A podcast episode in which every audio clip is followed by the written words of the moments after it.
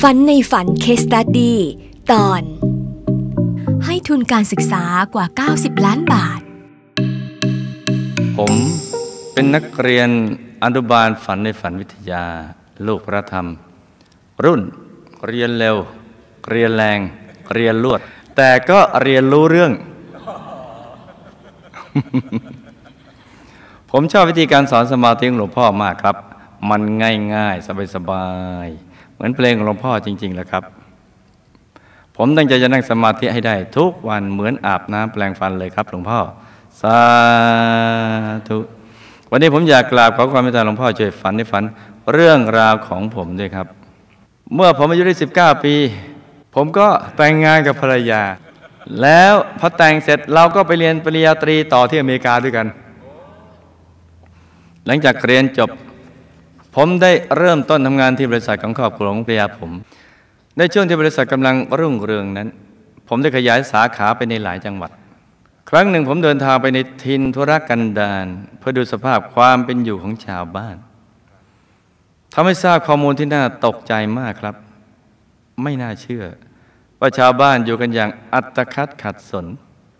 เด็กๆเองก็ขาดแคลนทุนทรัพย์ ในการศึกษาเล่าเรียนเป็นอย่างมาก ผมเกิดแรงบันดาลใจคิดอยากจะช่วยเหลือเขาเหล่านั้น โดยการสนับสนุนการศึกษาให้กับเด็กๆ ในอำเภอต่างๆ ทั่วจังหวัดนั้น เพราะผมเชื่อว่าการให้การศึกษาเป็นการให้ที่ยั่งยืนที่สุดครับ ผมได้จัดตั้งกองทุนขึ้นในปี 2534 โดยเงินทุนจำนวนเงินล้านกว่าบาทปี 34 นะโดยสอดแทรกการบริหารจัดการกองทุนให้กับคนในชุมชนด้วย กระทั่งมหาวิทยาลัย มอบปริญญาดุษฎีบัณฑิตกิติมศักดิ์ให้ในปี พุทธศักราช 2538 เมื่อผมอายุ 36 ปี ปัจจุบันกองทุนนี้กองทุนการศึกษานั้นนะ มีเงินทุนกว่า 90 ล้านบาท แล้วจำนวนเด็กในอุปการะมีไม่ต่ำกว่าเป็นหมื่นหมื่น5,000คนโอ้มันน่าปีติตรงนี้ว่า ทุกคนล้วนเรียกผมว่าคุณพ่อ ผมว่าผมน่าจะเป็นคุณพ่อลูกดกที่สุดแน่เลยละครับหลวงพ่อคำถาม ผมเคยสร้างบารมีมากับหมู่คณะด้านใดครับ เคยเป็นแม่ทัพด้านศึกษาธิการมาหรือไม่ จิตจึงผูกพันกับการทำทานด้านการศึกษามาตลอด มีเหตุด้านปัญญาบารมีมาอย่างไร จะได้ทำหน้าที่เพิ่มเติมในชาตินี้อย่างไรครับอามาหลับตาฝันเป็นตูเป็นตาเตือนขึ้นมา